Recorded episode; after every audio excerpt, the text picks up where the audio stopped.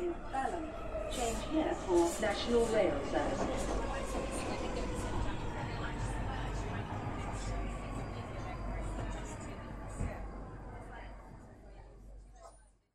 Bine te-am regăsit în stația Londra. Eu sunt Manuel Cheța de la manuelcheța.com și tu asculti podcastul Un român în Londra. Suntem de data aceasta la episodul numărul 170, denumit Ne-am săturat de pandemie. Bineînțeles cu ghilimele de rigoare și o să explic de ce puțin mai încolo. În acest episod 170 vreau să vorbesc despre cetățenie britanică pentru copiii imigranților și despre ruleta rusească jucată de Boris Johnson cu sănătatea oamenilor. Înainte de orice, trebuie să pomenesc faptul că podcastul de față este partea Think Digital Podcast Network și că mă găsești pe Podbean, pe iTunes, Spotify, radio.com și pe YouTube. Nu uita să dai share, să lași comentarii și să vorbești oamenilor de acest podcast pentru că îți prezintă și bune și rele legate de viața în UK. Și, bineînțeles, mergem mai departe. Vreau să promovez în continuare câțiva oameni faini, câțiva oameni, de fapt grupuri faine. Unul dintre ele este Run de Hub. Pe Facebook se ocupă de chestiuni legate de Brexit.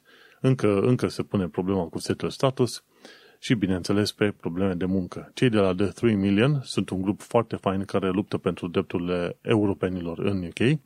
Să nu uităm de Centrul Filia, care se ocupă de conștientizarea populației legată de violența împotriva femeilor și, bineînțeles, să nu uităm de eclair.org, care se ocupă la fel de conștientizarea populației în legătură cu traficul de persoane. Care fiecare dată, linkurile și despre tot ce vorbesc se pot găsi pe manuelcheța.com în acele show notes pentru fiecare episod în parte. Și dacă știi pe cineva care face transcriere de text pe podcast, exemplu, pe fișier auzit, dăm și mie de știre, pentru că în momentul de față caut oameni care să transcrie audio în text și să pun și transcriptul respectiv în podcast. Și vreau să văd dacă se găsesc asemenea servicii și, bineînțeles, cât m-ar costa. Să nu uităm că acesta este un podcast făcut numai de mine și finanțat numai și numai de mine. Și să mergem în subiectele zilei și, bineînțeles, ce ne interesează pe noi în ultima perioadă, mai ales cu Brexitul ăsta și cu tot scandalul ce, ce construit în jurul Brexitului, cum, cum este viața pe mai departe? Cum o să fie copiii posibili, viitorii copiii ai noștri pe aici, care va fi viața lor?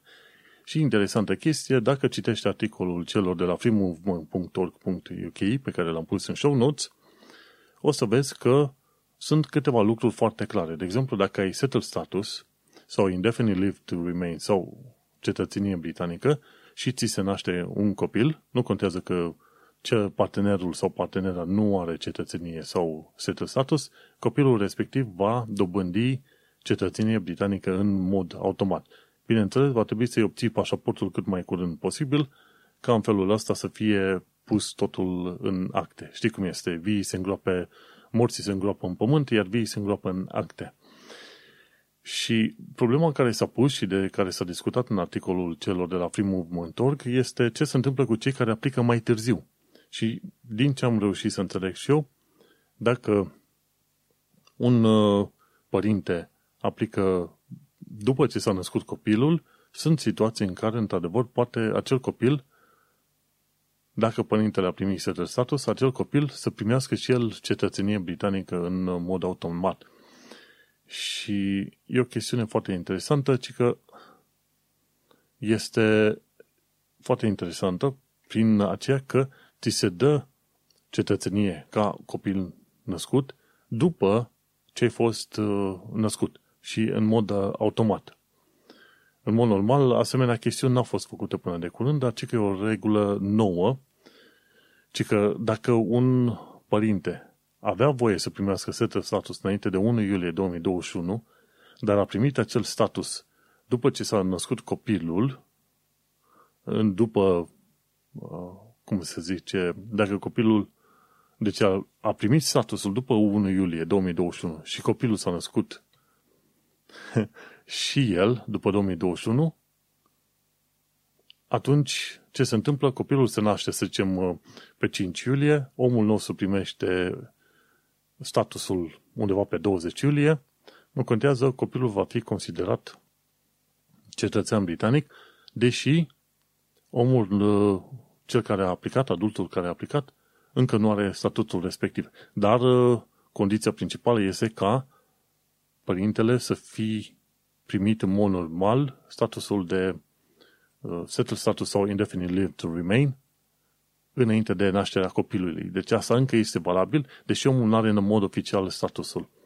Este o chestiune nouă și interesantă, dar uh, uh, să zicem, pe de o parte binevenită, gândindu-te la faptul că home office de obicei caută și vânează fantome pe oriunde poate, sau de ce nu, lovește în uh, grupurile defavorizate, gen refugiați, azilanți sau imigranți, pentru că cumva crede că acele grupuri nu pot lupta înapoi.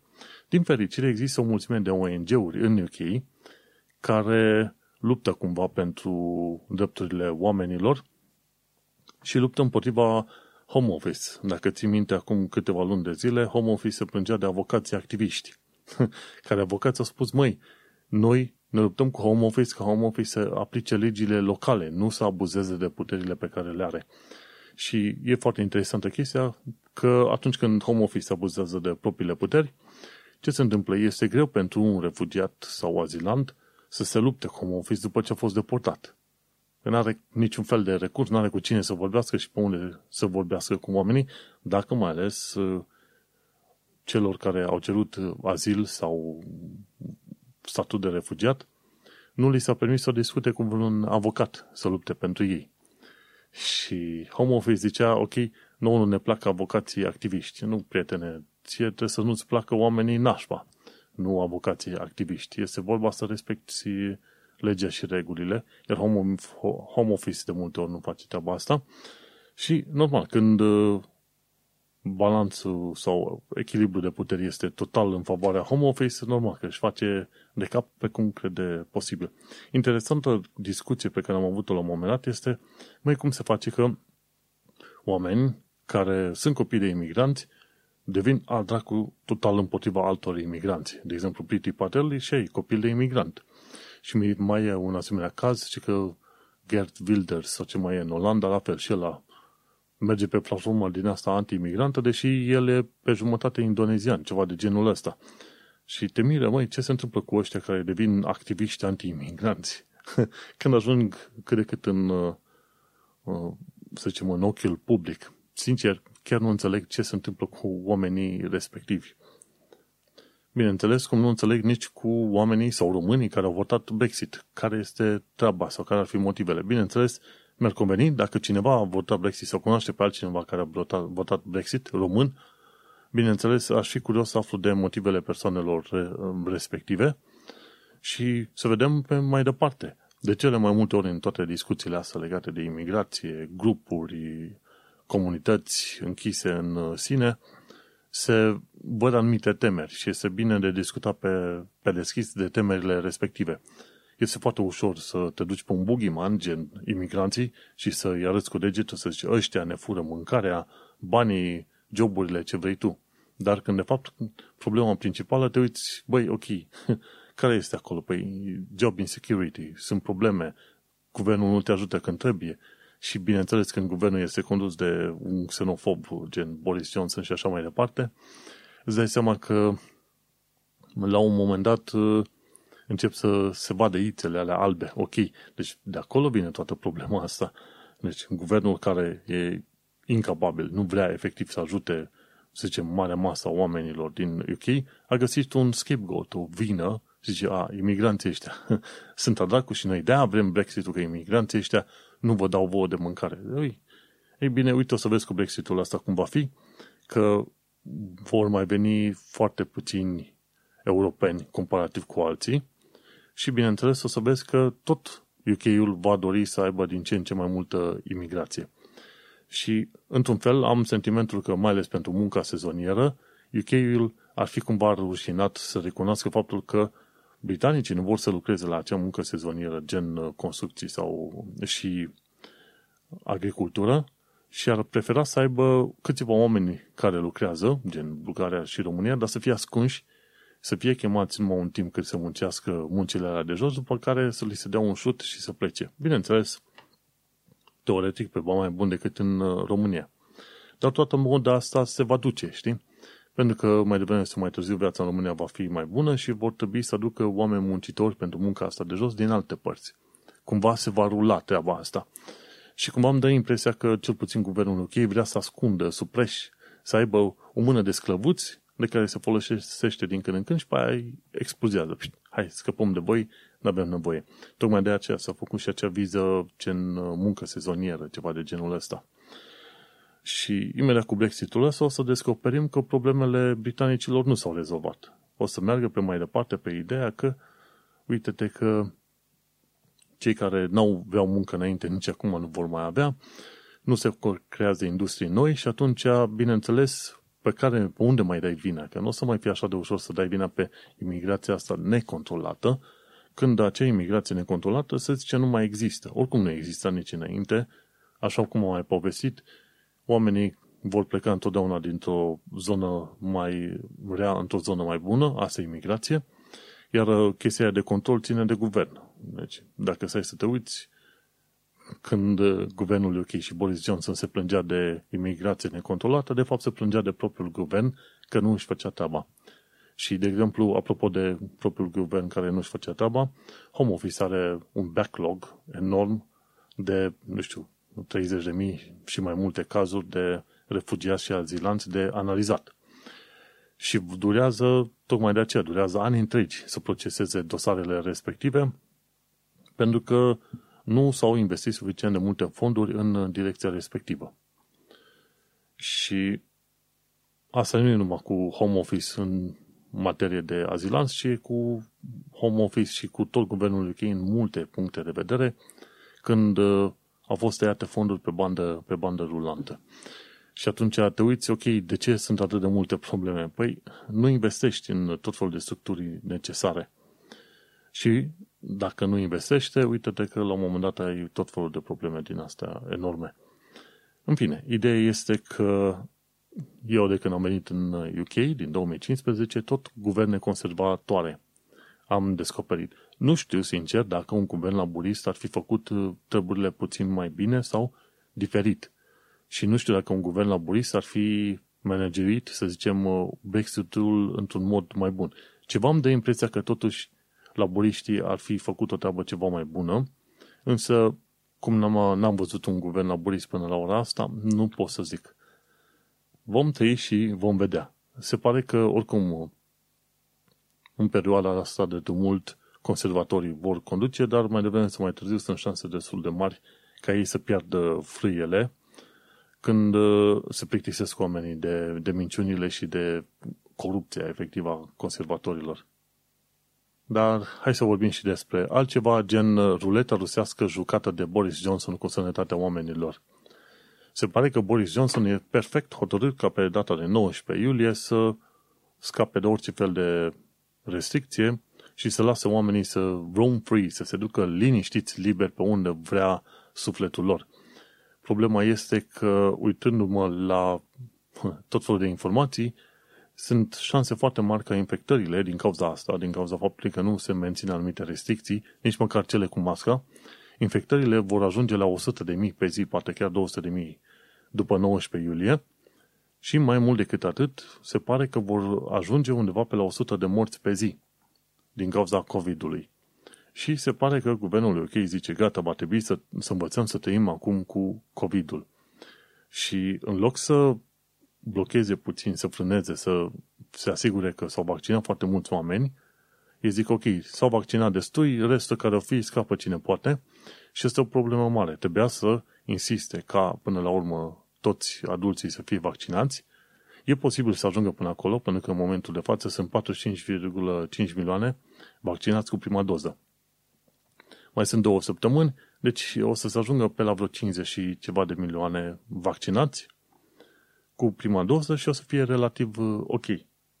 Însă să zici că scapi de toate restricțiile posibile și să ajungi de la 37 de morți pe zi acum la 100 de morți pe zi în uh, luna lui august, nu este tocmai o idee foarte sănătoasă. Dar uite că, până la urmă, Boris Johnson, din nou, joacă ruleta rusească cu sănătatea oamenilor, nici nu pasă, gata, trebuie să-i dăm drumul, că ne-am săturat. Și acum ajungem la titlu, știi? Și că ne-am săturat de pandemie. De fapt, cine s-a săturat de pandemie e guvernul UK plus uh, firmele care sunt uh, cumva atașate de guvernul UK, de a tot mari industria și ce mai sunt, băi, deschideți economia, că suferim prea tare. Nu îi interesează că mor oameni. Și că au murit atâția până la momentul de față. Și gândește-te că 100 de morți pe zi nu, nu e nimic. Era tragedie mare în, în celelalte cazuri, când e SARS, MERS, când se murea 5-10 oameni pe zi. Deci, mai pandemie super periculoasă. Și acum, cumva UK consideră că va fi ok să lase 100 de morți pe zi în perioada lui august. Și asta e problema, dar fiindcă nu se impun limite, varianta asta delta va merge mai departe. Vei avea epsilon, gamma, iota, ce vrei tu pe mai departe. O să ajungi să cuprinzi toate literele alfabetului grecesc cu ocazia asta. Pentru că nu vor să ia ăștia niște măsuri așa cum, cum trebuie. Și să nu uităm că marele gamble, marele bluff, ca să zicem așa, este pe vaccinuri. Dar trebuie înțeles că nu vaccinurile sunt uh, totul în ecuația asta. În ecuația asta sunt oamenii care trebuie să respecte anumite reguli, vaccinurile pentru prevenție și trebuie investit puternic în medicamente care tratează boala asta, care te ajută în timp ce ești în spital. Dar să pus accentul pe vaccinuri și zice, gata, uh, ne-am scăpat de problemă. Că atunci când uh, s-a făcut anul trecut, chiar la început de pandemie, se pregăteau spitalele alea uriașe, cum e la Excel și în alte părți, super mega spitale din alea, care ar fi trebuit să primească mii și mii de pacienți. în loc să se închidă granițele și să se pregătească oamenii de track and trace. Nu, s-a investit prost. La fel și acum, în loc să se investească pe mai departe pentru medicamente de combatere și de întrajutorare în spital când ești băgat acolo, ei merg pe ideea că vaccinurile sunt uh, suficiente. Și o mică mare problemă. Și bineînțeles, când va fi un inquiry în viitor, se va spune că guvernul UK a făcut cel mai bine dintre, din toate soluțiile posibile. Când, de fapt, nu este așa. Hai să mergem pe mai departe. Cu COVID-ul am terminat, ca să zic așa, 45,5 milioane de oameni au fost vaccinați cu prima doză și asta să nu uităm că o bună parte din munca asta a fost făcută și de voluntariat. Voluntari. Adică mi se pare că acum câteva luni de zile când se căutau voluntari, s-au găsit 500.000 de voluntari în mai puțin de o oră sau două, ceva de genul ăsta. Și o bună parte din munca asta făcută de NHS este făcută de voluntari care s-au, s-au pus și au donat efectiv timpul lor ca să ajute oamenii în vaccinare. Extraordinar de rapid, să zicem, au reacționat voluntarii. Și asta e un lucru foarte interesant de, de remarcat în UK. Oamenii sunt foarte obișnuiți cu ideea de charities, să se ducă la magazine din asta să doneze, cum e Cancer Research, British Heart Foundation și așa mai departe. Și la fel oamenii sunt uh, obișnuiți să facă voluntariat. O săptămână pe, o oră pe săptămână, o zi pe lună, ceva de genul ăsta, oamenii fac voluntariat, n-au problemă. Și de-aia sunt șanse foarte mari ca tu, dacă ai fost vaccinat în UK, să fi fost vaccinat de un voluntar. Și asta este unul dintre lucrurile pe care trebuie să le învățăm noi ca români de la UK, este activitatea asta de voluntariat în tot felul de domenii. Și vreau să mă uit, de exemplu, foarte scurt la ceva de genul Cancer Research. Dacă te uiți la Cancer Research, probabil 10 până la 30% din lucrurile donate la Cancer Research chiar ajung la cercetări legate de, can- de cancer. Dar dacă te uiți în agregat, Cancer Research are tot felul de magazine din astea care vând produse donate. Și atunci e bun că angajează o, o serie de oameni, ajută la economie circulară, efectiv lucrurile nu sunt aruncate, ci sunt readuse în economie și, bineînțeles, angrenează și voluntari care au ex- învață cumva să lucreze cu oamenii și să aibă experiență în retail, de exemplu, ceva de genul ăsta. Sunt și un loc în care oamenii se pot duce să doneze lucrurile în loc să le arunce pe oriunde și atunci sunt lanțuri din asta întregi făcute pentru British Heart Foundation, Marie Curie, Palliative Care, Cancer, uh, Cancer Research Și mai sunt multe alte de genul ăsta, gen Shelter. Sunt tot felul de asemenea grupuri și ONG-uri care, într-adevăr, angrenează o mulțime de oameni, creează și o economie proprie și ar trebui să vedem să implementăm asemenea sisteme mai multe și în România.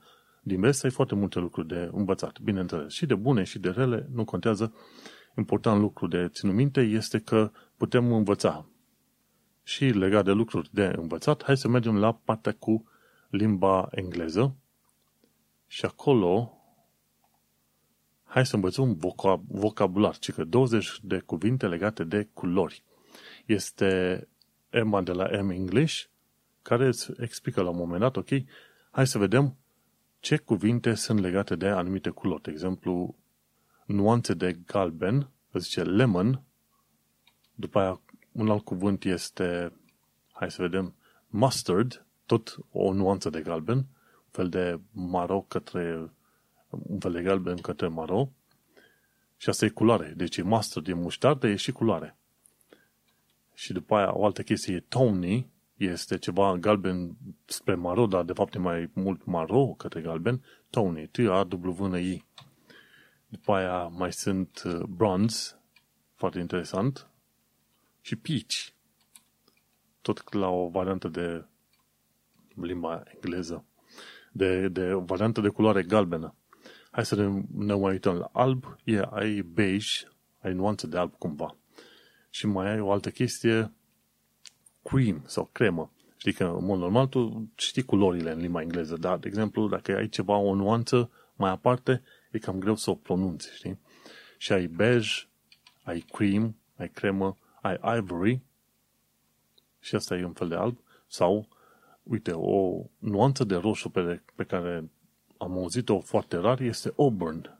A-U-B-U-R-N. Auburn. Auburn. E un roșu așa puternic aprins. Și un uh, roșu care îți rupe ochii este burgundy. e foarte puternic și totuși strigător așa. E coral, e, e coral, după aia ai fucsia, ai o nuanță de roz, ca să zicem așa, și magenta. Nu știu dacă știi cuvintele astea, teal, t al o combinație între albastru și verde, ceva de genul ăla. Aqua, probabil că știi, aquamarin la fel, și mai altul turcoaz, foarte interesant. Dacă stai să te uiți și înveți uh, anumite nuanțe în limba română, cumva le poți traduce și în uh, limba engleză. Emerald, asta mai, uh, mai greu. Și mov, au și cuvântul mov, dar se scrie m a u v -E. Și bineînțeles, lavender. Lavender un fel de albastru mov mai deschis. Și cam atâta, câteva culori din astea, de ce nu urmărește filmulețul? E chiar pus în show notes la secțiunea Învață limba engleză, chiar la final. Este foarte important vocabularul, degeaba știi gramatica foarte bine dacă nu știi vocabular, cantitate de cuvinte. Vedeam la un moment dat pe Facebook o discuție de, fie, de fiecare dată când uh, un uh, englez sau american se ia de un imigrant, un imigrant că nu vorbește bine limba engleză, imigrantul respectiv îi poate spune, păi da, nu vorbesc bine limba engleză, dar eu cunosc un număr de două ori mai multe cuvinte decât tine legate de anume chestii. Și într-adevăr, o vorbă spune că câte limbi să-i cunoști, cam atâția oameni ești. Și asta e un uh, adevăr destul de bun. De ce? Pentru că limbile au inflexiuni diferite, tonalitate diferită și mod și accent de, de a vorbi diferit și efectiv tu când înveți o limbă nouă, tu înveți cumva să gândești în limba și în contextul respectiv.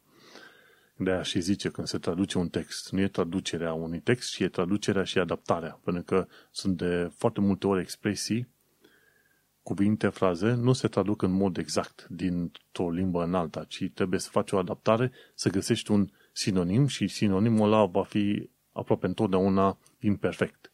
Dar e cel mai apropiat față de cultura respectivă, pentru că efectiv limba fiind partea culturii, încerci cumva să traduci o cultură într-o altă cultură și asta nu, nu este întotdeauna chiar atât de ușor de făcut.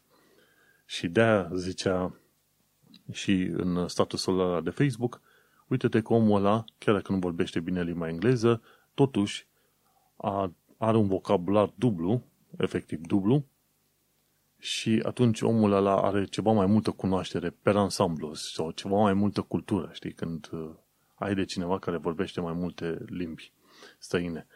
N-am avut până acum momente sau situații în care să mi se spune că vorbesc prost uh, limba engleză. Poate doar la telefon când recepția este mai proastă, dar cam atât. În principiu, chiar dacă nu vorbești bine sau accentul este chiar urât, în principiu aici britanicii nu-ți bat obrazul pe chestia asta. Discutam cu cineva din Italia, de exemplu, român, româncă venită din Italia în UK și ea spunea că în Italia, în principiu, italianii sunt foarte buni prieteni cu tine dacă înveți să vorbești italiana în mod perfect, să nu-și dă seama că ai un alt accent. Dacă ai accent, atunci se uită puțin mai curios la tine. Nu știu cum este, n-am locuit în Italia, dar adevărul e că am vorbit cu mai mulți oameni care au fost acolo și impresia generală cam asta a fost. Trebuie să vorbești perfect italiană, altfel se uită puțin câș la tine. și mergem mai, mai departe. Pretenții de asta nu sunt uh, pe aici și, într-adevăr, dacă te muți într-un loc ca Londra, aproape de la borough la borough, vezi că accentul poate să fie diferit. Est versus vest, nord versus uh, sud. Și așa că pe aici pretențiile nu sunt atât de mari să ai accentul respectiv, dar vei recunoaște oamenii după accent și după zona din care sunt, tocmai prin accentul pe care îl au. Ok, am ajuns la jumătatea episodului de podcast. Această jumătate va fi difuzată pe radio.com joi pe la orele 8 seara. Așadar, pentru cei care ascultă radio.com și vor să asculte podcastul complet, să nu uite să intre pe manuelcheța.com, să caute episodul 170 și acolo va asculta episodul complet cu celelalte informații și detalii pe care le mai am în podcastul de față. Succes! Iată, ne reveniți după o mică pauză, bine meritată pauză, ca să zic așa. Podcastul de față este înregistrat în ziua de marți, pe 6 iulie 2021. Și Chiar uh, mă gândeam în momentele astea, undeva prin 2011 scriam uh, articole legate de podcasting, ce ascult eu și că oamenii cumva mă împingeau de la spate să fac podcasturi și cumva am uitat de articolele respective până de curând când am început să fac puțină curățenie pe blog și a durat vreo 5 ani de zile și plecarea mea din România, ca mai apoi să încep să fac podcasting. Un lucru interesant. Oricum, uh, ascultam podcasturi undeva de prin 2010. Deja prin 2015-2016 aveam o listă de vreo 20-30 de podcasturi pe care o ascultam uh, cât de des puteam.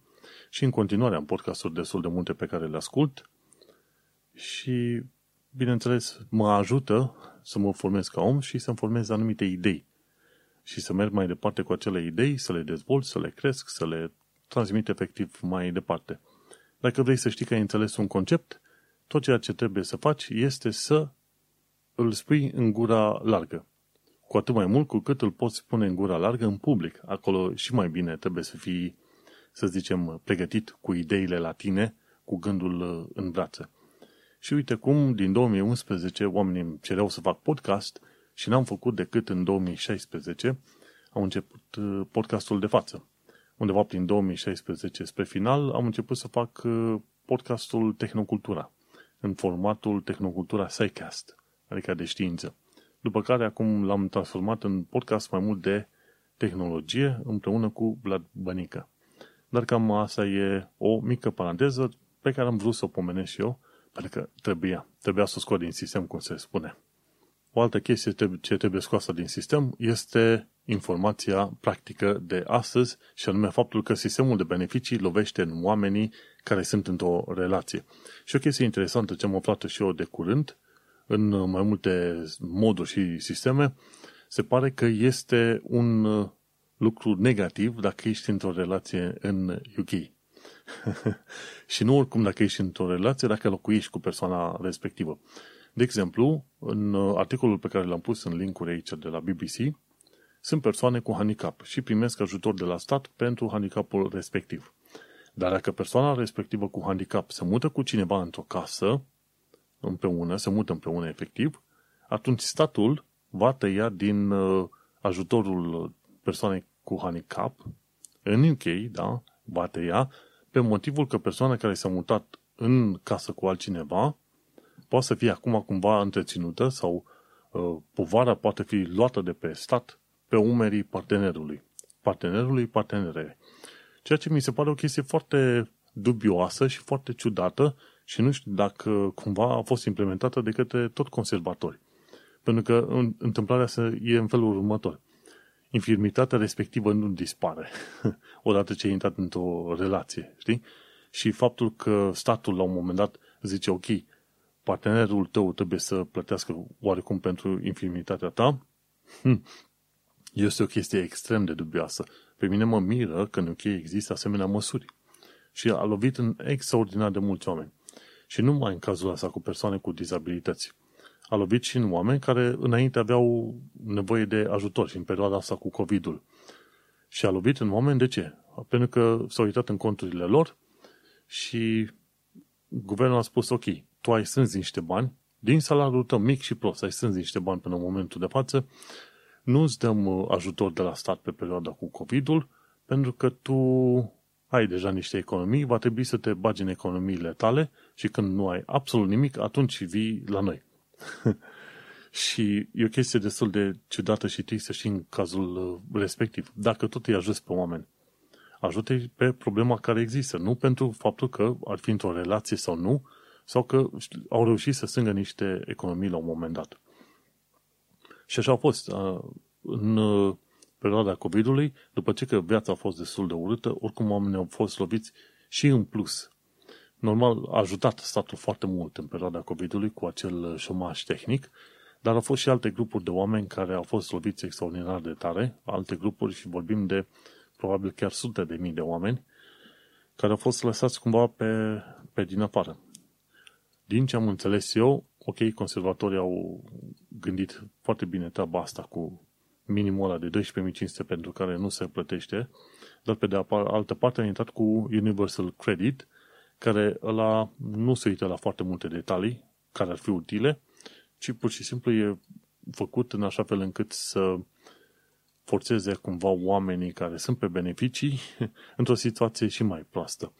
Și chiar în articolul celor de la BBC, oameni care sunt cu dizabilități și în special era vorba de femei aici, femei care sunt cu dizabilități s-au mutat împreună cu partener, acum statul le-a tăiat din bani și acum ele nu puteau uh, participa cum trebuie în relația respectivă. Și problema apare, ok, au tăiat din bani, ba chiar au luat toate beneficiile, ce se întâmplă când relația se rupe? Durează săptămâni întregi până când statul dă din nou banii aia să ajute, știi? Din nou, cum am zis, mai ales în cazul alea unde există infirmități, statul ar trebui să ajute indiferent de faptul că e într-o relație sau nu. Sunt situații în care persoanele respective nu pot munci. Și atunci, care e relevantă? Oricum, când te muți cu cineva, cumva așteptarea este ca fiecare să aducă un aport financiar în uh, relația respectivă. Și atunci, guvernul UK lovește foarte puternic în oamenii ăștia care sunt, uh, sunt uh, loviți la rândul lor de soartă. O altă chestie interesantă ce am descoperit-o de curând e la sisteme gen Sharehold sau Help to Buy, dacă nici nu trebuie să fii căsătorit cu o altă persoană, ci că dacă ești într-o relație, adică cel puțin dacă locuiesc împreună doi, mm, și unul dintre persoane vrea să aplice pentru Help to Buy, iar cealaltă are locuință, nu contează în UK sau în afară, Help to Buy îți va refuza, pe motiv că cealaltă persoană beneficiază de pe urma help buy-ului primei persoane, deși, ca idee, tot, tot aia primă persoană plătește toate taxele, impozitele, tot ce e de plătit acolo pe bandă rulantă, știi? Și așa că regula asta este iarăși una destul de ciudată și absurdă, introdusă de curând. Că m-am uitat și eu destul de atent să văd uh, cum sunt condițiile astea. Și, în principiu, se pare că cumva guvernul UK are ce are cu persoanele care sunt într-o relație, că sunt căsătoriți sau nu. de am uh, auzit de cazuri, tot felul de oameni care au aplicat pentru, fie pentru Help to Buy, beneficii, sharehold, ce vrei tu, orice fel de chestii din astea, în care statul în mod normal trebuie să ajute fără să se uite că e într-o relație sau nu, ei, oamenii aia au declarat pe bandă rulantă, băi, sunt singur, n-am, n-am pe nimeni, nu sunt singur pe lume și așa au mers pe mai departe. Pentru că altfel n-ar fi ajutați, deși ar fi trebuit să fie ajutați. Deci sunt, uh, sunt și în UK, bineînțeles, niște reguli din asta destul de absurde în, în tot felul de cazuri și oamenii au învățat să meargă în jurul acelor reguli absurde pentru că îi lovește de nicăieri, pe unde nici nu se așteptau. În articolul de la BBC, revenind, persoane cu dizabilități cumva s-au scăpat și au spus, uite, sunt într-o relație, m-am mutat cu cineva și atunci cei de la Home Office sau Departamentul de Work and Pensii, Pensions zice, ok, ești într-o relație, ok, îți din beneficii. Bun. Deci a lovit așa de rău și ziceau oamenii britanici obișnuiți, măi, nu mă așteptam să existe o asemenea regulă care este, bineînțeles, stâmpită. Dar uh, nu știu când a fost implementată și, bineînțeles, așa cum s-a întâmplat în ultimii câțiva ani de zile, la conducere fiind conservatorii, ei n-au stat la discuții, n-au avut discuții, n-am auzit de asemenea discuții în publice să zică, ok, pe sistemul de beneficii vrem să facem o reformare, hai să facem o discuție publică sau ceva. Nu, nu. Avem majoritate în, uh, în uh, Parlamentul Britanic, conservatorii bagă legi pe bandă rulantă, așa cum le convine, fără să verifice și în, în anumite cazuri, dacă reușești să te uiți, complet uh, aberante. Așa că trebuie să fii foarte atent ce se întâmplă când te muți în UK și să afli cel puțin de pe forumuri sau din alte locuri, ori de la podcastul de față, că informații gen dacă ești într-o relație, ești defavorizat de guvernul UK, ca să ai acele informații să știi cum, uh, cum lucrezi când te muți în țara respectivă. Cu bune curele, e bine să le știi pe toate astea. Bun.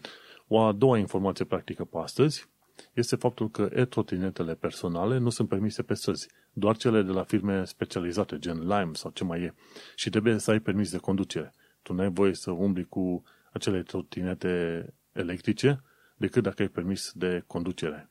Chestia asta nu, nu s-a prea discutat. Deocamdată este ilegal în Londra și în tot UK-ul să mergi cu trotinete din alea electrice dacă sunt trotinete personale, unu, și dacă n-ai permis de conducere. Așa că, din ceea ce știu eu, săptămâna trecută s-au, s-au confiscat vreo 500 de asemenea trotinete personale și mi s-au dat, pare că s-au dat ameze, 2-300 de lire la fiecare în parte. Așa că grijă mare, dacă ții trotinetul respectivă, că trebuie să respecte anumite reguli de care probabil nici nu știai. Și asta au fost informațiile practice. 1. Sistemul de beneficii lovește în oamenii care sunt într-o relație și 2. E-trotinetele personale nu sunt permise pe străzi. Hai să mergem pe mai departe la viața în Londra și în străinătate. Ci că Kingsway Station, stație închisă acum 70 de ani de zile, este gata de vizită. Kingsway Station este o, o stație pe unde treceau tramvaie din alea supraetajate. Și ar vrea să văd dacă se poate merge acolo și să mergi cu un tramvai supraetajat. deci dacă credeai că există numai autobu- autobuze supraetajate în Londra, se pare că la un moment dat, prin anii 40-50, existau inclusiv tramvaie din asta supraetajate. Așa că, cu prima ocazie, o să mergem și noi la Kingsway, Kingsway Station să vedem dacă putem să ne dăm cu un asemenea tramvai supraetajat. La un moment dat au scăpat de tramvaiele astea, în principiu, pentru că erau lente, gălăgioase și nu foarte economice. Și tocmai de aceea au trecut la sistemul de metrou obișnuit pe care îl știm noi de la TFL. Bun, mergem mai departe. Emma Răducanu, fica unui român și a unei chineze, face spectacol în ten- tenisul britanic.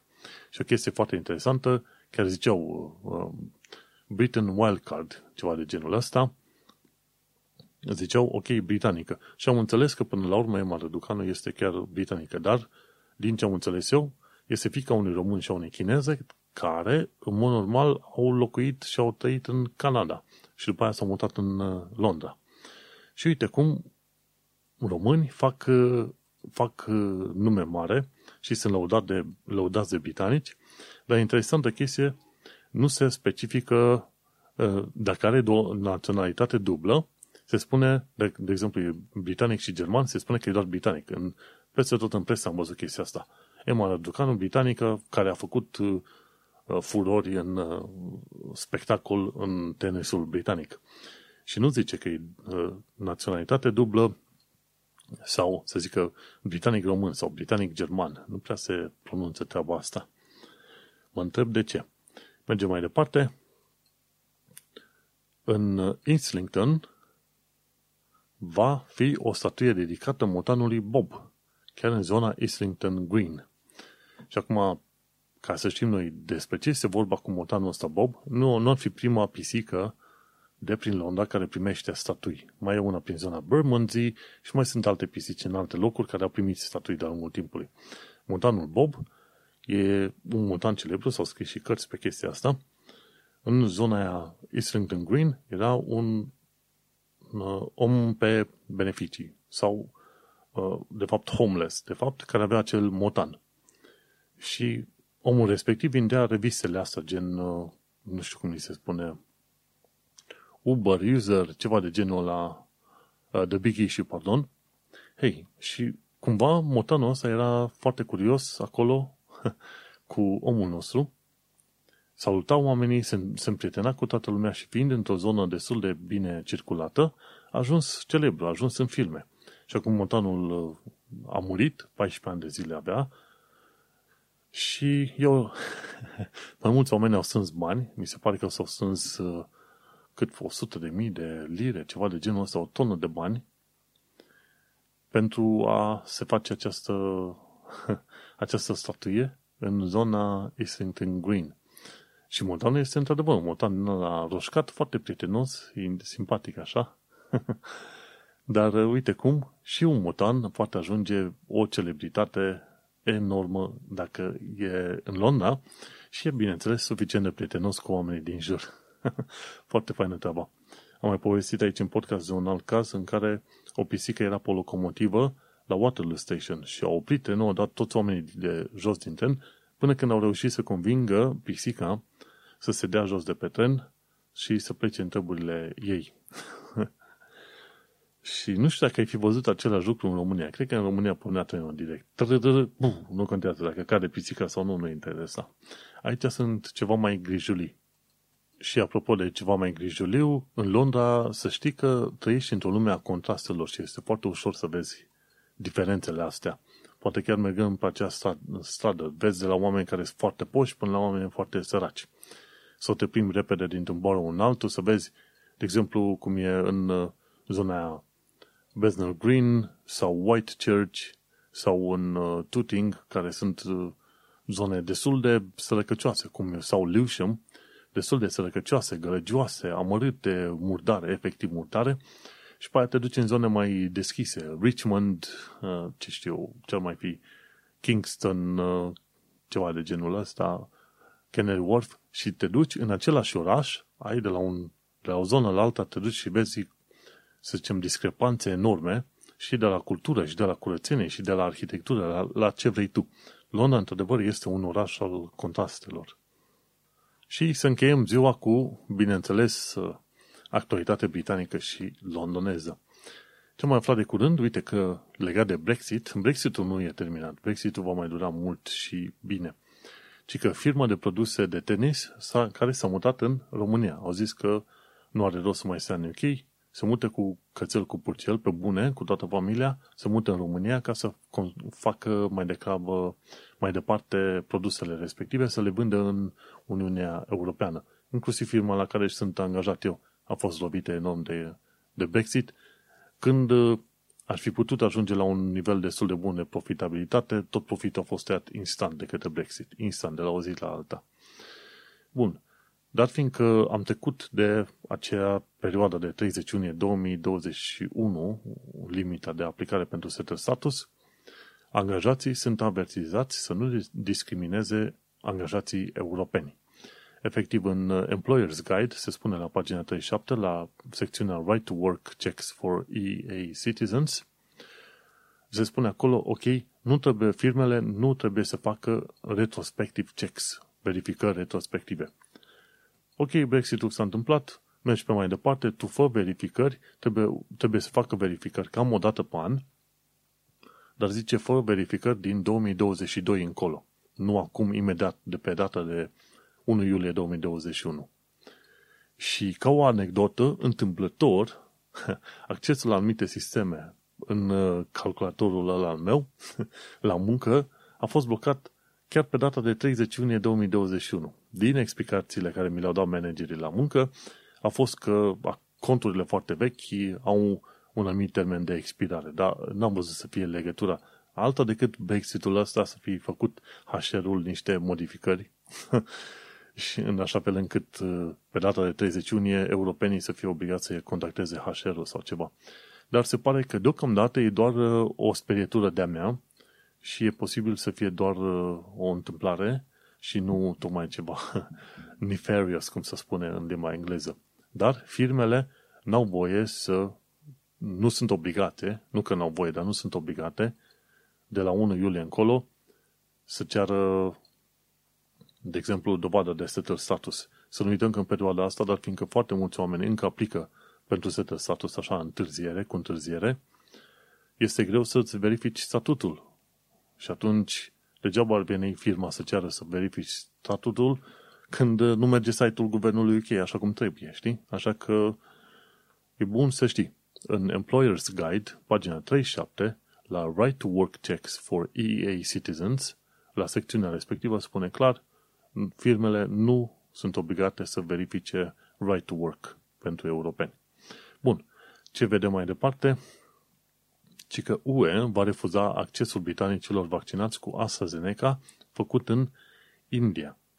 Dacă AstraZeneca a fost făcut în uh, vaccinul a fost făcut în UK sau în Belgia, este ok, dar dacă a fost făcut în India, ci că Uniunea Europeană nu a validat respectivul vaccin, deși e aceeași poveste. În fine, motivele sunt uh, ale UE-ului. Din fericire am ajuns să fiu vaccinat cu Pfizer și se pare că este ok.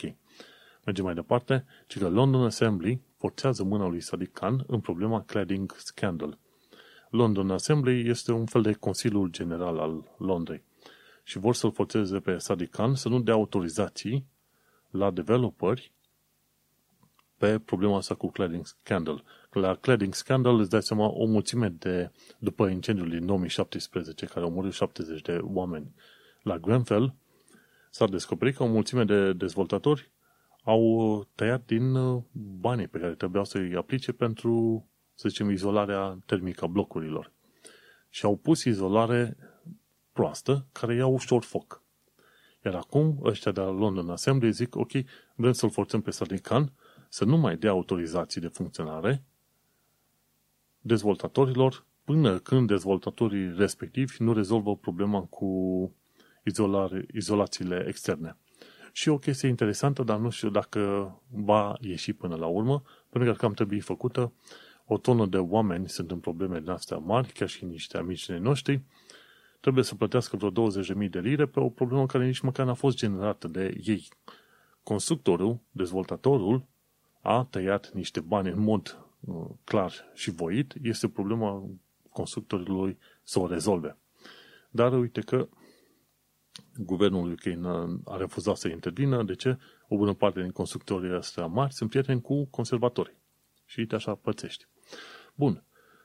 Altă chestie. Un party în Mottingham, unde poliția a fost atacată cu artificii.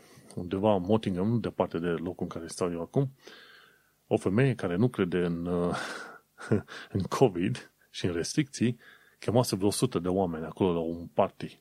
Și este ilegal în momentul de față să faci partiuri în curte. Ai voie să vii o familie, două, la un loc, dar nu 100 de oameni.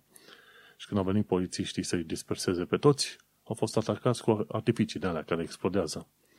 Acolo pericol, când îți vine o artificie din aia direct în nas, atunci vezi tu ce, ce bine te mai interesează să faci munca aia de polițist. Bun. O chestie destul de tristă ce am aflat de curând este vor legată de ci că zeci de nou născuți care au murit ori au rămas cu leziuni pe creier în, la spitalul la spitalele Nottingham University Hospitals, ci că este un trust din asta de sănătate, și ci că nu s-au luat niște măsuri care trebuiau luate și verificate, nu s-au făcut, uh, uh, să zicem, uh, verificările care trebuiau, nu s-au învățat lecții din accidentele care au fost înainte și Nottingham University Hospitals, uite că au avut zeci de victime de-a lungul 10 ani, ceva de genul ăsta, de nou-născuți care au murit acolo.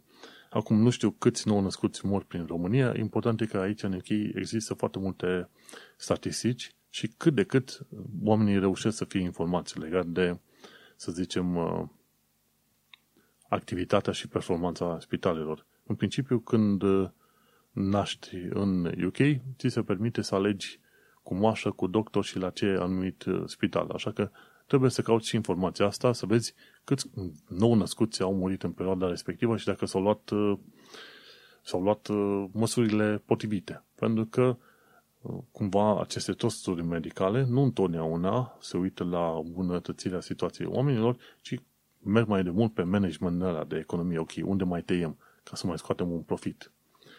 Bun, o altă chestie, statuie pentru prințesa Diana. Principalul Kensington Palace, acolo unde se poate și vizita, este o statuie ridicată pentru prințesa Diana. Și acum ies mai multe lucruri la iveală, cum că în perioada respectivă a fost efectiv hăituită pe nedrept într-un fel de paparații. Și nu, vorba aia a fost accidentul la care a fost, o viață, să zicem, tragică până la urmă, că spuneau că Diana de mică se visa, visa prințesă, dar la fel ca o tonă de român care se duc în sănătate și visează lapte și miere, a dat de o viață urâtă, de fapt. Și acum i-au dedicat o, o statuie. Acum nu știu cât, câtă consolare pentru copiii ei, dar asta este o altă poveste. Ultima știre pe astăzi, ca să terminăm, cu uite, deja târziu, ci că Home Office face propunere de lege prin care se închidă și să deporteze refugiații și azilanții. Teoretic, prin noua măsură, Home Office vrea să criminalizeze uh, actul ăla de a cere azil și de a te declara refugiat. și sunt șanse foarte mari sunt șanse foarte mari că chestia asta este împotriva convențiilor drepturilor omului și orice fel de convenții naționale și internaționale posibile. Așa că nu știu dacă până la urmă va, fi, va merge pe mai departe propunerea asta, dar dat fiindcă conservatorii dețin controlul, e posibil să meargă. Dar dacă oamenii dau în judecată și vor fi ONG-uri care vor da home office în judecată, e posibil ca propunerea asta să fie amendată pentru că, până la urmă, orice fel de țară, aproape în orice fel de țară te duci, există Convenția asta internațională a drepturilor oamenilor, oamenii se pot declara refugiați sau azilanți, se duc la autorități și atunci autoritățile pot decide, într-adevăr, dacă este cazul sau nu. În ce vrea să facă home office, e ca, by default, să închidă pe uh, azilanții respectivi și pe aia să-i și deporteze. Ori chestia asta nu este tocmai normală și legală, așa că mai trăim și mai vedem cum se întâmplă în uh, situația următoare. Oricum, Home Office undeva din 2005 încoace, încă de pe perioada lui Theresa May, au încercat să facă un fel de hostile environment pentru illegal immigrants. Dar retorica a fost construită ceva în genul ăsta, toți imigranții sunt de rahat, pentru că e posibil ca o parte dintre ei să nu fie ok. Știi? Și s-a creat un fel de environment ostil împotriva imigranților în genere, nu numai a celor care ar fi răi, să zicem, ceva de genul ăsta, știi? Și acum mai nou, ăștia de la Home Office au schimbat denumirea din hostile environment, chiar așa îi spuneau, noi vom face un hostile environment pentru imigranții ilegali. Și n-au reușit, pentru că cine e suficient de, de hotărât, vine în UK, lucrează și stă la negru, se ascunde și va sta mult și bine așa. Și n-au reușit și au schimbat acum numele acelei politici din hostile environment în compliant environment. Sincer, când auzi cum discută și ce discută politicienii, tu trebuie să te uiți la cuvintele pe care le-au scris ei pe foaie și să te uiți la sensul exact opus. Pentru că compliant environment uh, înseamnă să fie un environment plăcut cumva să lucreze toată lumea împreună. Nu. Compliant environment este hostile environment sub o altă formă. Și este foarte trist când politicienii de orice factură, din orice loc, sunt lăsați să scrie ei ce legi inventează și să fie neverificați de către societatea civilă.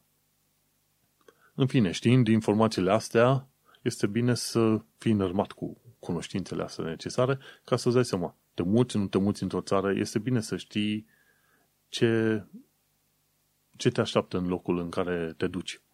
Bineînțeles, asta nu înseamnă că britanicii sunt ostile. N-am, n-am întâlnit ostilitate deschisă din partea britanicilor în niciun fel de situație. Și sunt de șase ani de zile aici. Așa că, bineînțeles, trebuie să te uiți și la partea politică. Ok, cam care e sentimentul în genere și, bineînțeles, să vezi și cum sunt oamenii pe stradă. Și, în principiu, cel puțin pe Londra, n-am avut niciun fel de probleme. Dacă am vorbit în română cu cineva, am vorbit, nimeni nu s-a uitat chioriș la mine sau să-mi comenteze sau alte treburi de genul ăsta. N-a fost uh, situații de genul. Dar uh, nu știu cum o fi în alte zone, ceva mai la nord, unde se consideră că zonele alea sunt ceva mai xenofobe. Ceva mai, dar nu cu adevărat xenofobe. Așa că vom trăi și vom vedea. Vom călători mai mult prin UK și atunci o să avem și noi mai multe impresii de lăsat în uh, podcastul de față. Bun, suntem la final. Îți mulțumesc că ai ascultat podcastul Un român în Londra. Suntem la episodul 170, denumit Ne-am săturat de pandemie.